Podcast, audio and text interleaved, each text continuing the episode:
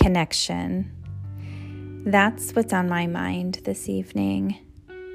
Connection is so important in life to feel connected to yourself, to your partner, your friends, family, children, to feel connected to the tribe. It's what we all seek to belong. Connection is about energy the energy you feel when you feel heard, when you feel seen, when you feel valued.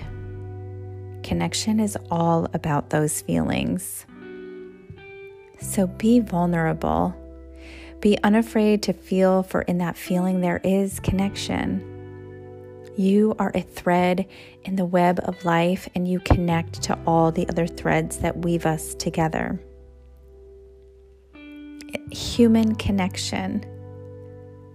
Be your authentic self, and you'll find your tribe. Feeling connected will make all the difference in your world. Good night, my dear one.